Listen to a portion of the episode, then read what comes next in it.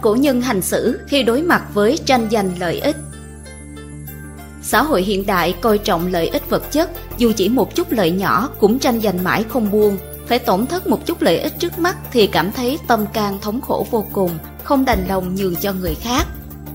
Khi gặp mâu thuẫn về lợi ích, nếu không thể có lợi thì người ta lại tìm cách khiến đôi bên đều bị tổn hại. Khi đối diện với lợi ích trước mắt, nếu một người có thể nhường nhịn, lùi lại một bước, chịu thiệt một chút thì họ có thể nhảy xuất ra khỏi sự tranh giành. Hơn nữa, cách làm ấy còn có thể bồi dưỡng đức hạnh nhân nghĩa của bản thân. Cuối cùng rất có thể không phải chịu tổn thất gì mà còn được người người kính trọng. Sách Tĩnh Tâm Lục thời Tống viết Người có thể cúi mình sẽ hòa hợp với người khác, người háo thắng tất sẽ gặp kẻ thù. Trong lễ ký lệnh cũng viết Lễ nhượng nhất thốn, đắc lễ nhất xích.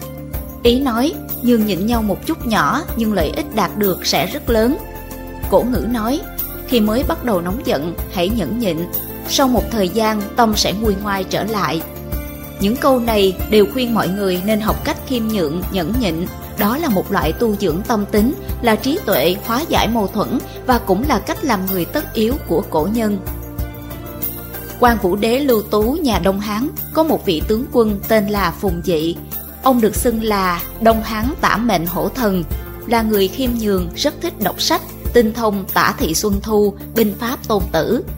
Phùng Dị ban đầu phò tá vương mãn, sau quy thuận theo Lưu Tú và lập được nhiều chiến công. Ông là người dũng cảm thiện chiến, thường thường tiên phong dẫn đầu trận chiến, là mũi nhọn cho các cánh quân. Binh sĩ đều mong muốn và sẵn lòng được theo ông. Phùng Dị giỏi sử dụng mưu lược, liệu địch quyết thắng, cai quản quân đội rất nghiêm minh, đồng thời lại rất quan tâm đến nỗi thống khổ của dân chúng. Ông được đánh giá là người có công lao rất lớn trong việc gây dựng cơ nghiệp cho nhà Đông Hán. Sau mỗi lần thắng trận trở về, hoàng đế đều yêu cầu các tướng quân đánh giá công lao để luận phần thưởng. Mỗi lần như vậy, tất cả các tướng quân đều tụ hội lại với nhau, mọi người ai cũng đều nói bản thân mình có bao nhiêu công lao. Trong khi mọi người đều đang khoe khoang về công lao của mình, thì Phùng Dị vẫn im lặng không nói một câu nào. Ông thường đến dưới một gốc cây đại thụ, lặng lẽ ngồi ở đó, không tranh giành đoạt lợi với họ. Thấy một người có đức hạnh, lập được nhiều công lao như Phùng Dị, lại không tranh danh đoạt lợi nên những người kia tự xấu hổ, cũng tự bớt khoe khoang. Hán quan vũ đế sau khi biết chuyện càng tín nhiệm Phùng Dị hơn. Đồng thời, hoàng đế cũng phong ông làm đại thụ tướng quân. Thanh danh của Phùng Dị cũng bởi vậy càng được truyền rộng ra ngoài. Trong quân đội không người nào không nghe tiếng tâm của ông. Trong sách Hậu Hán Thư còn ghi chép một câu chuyện khác. Số là vào triều Hán có chế độ phong ngũ kinh bác sĩ. Bác sĩ là một chức quan, ngũ kinh bác sĩ là người tinh thông và có thể giảng giải, truyền dạy về ngũ kinh, bao gồm dịch, thư, thi, lễ và xuân thu. Vào thời ấy, để đạt được địa vị bác sĩ là việc không hề dễ dàng chút nào.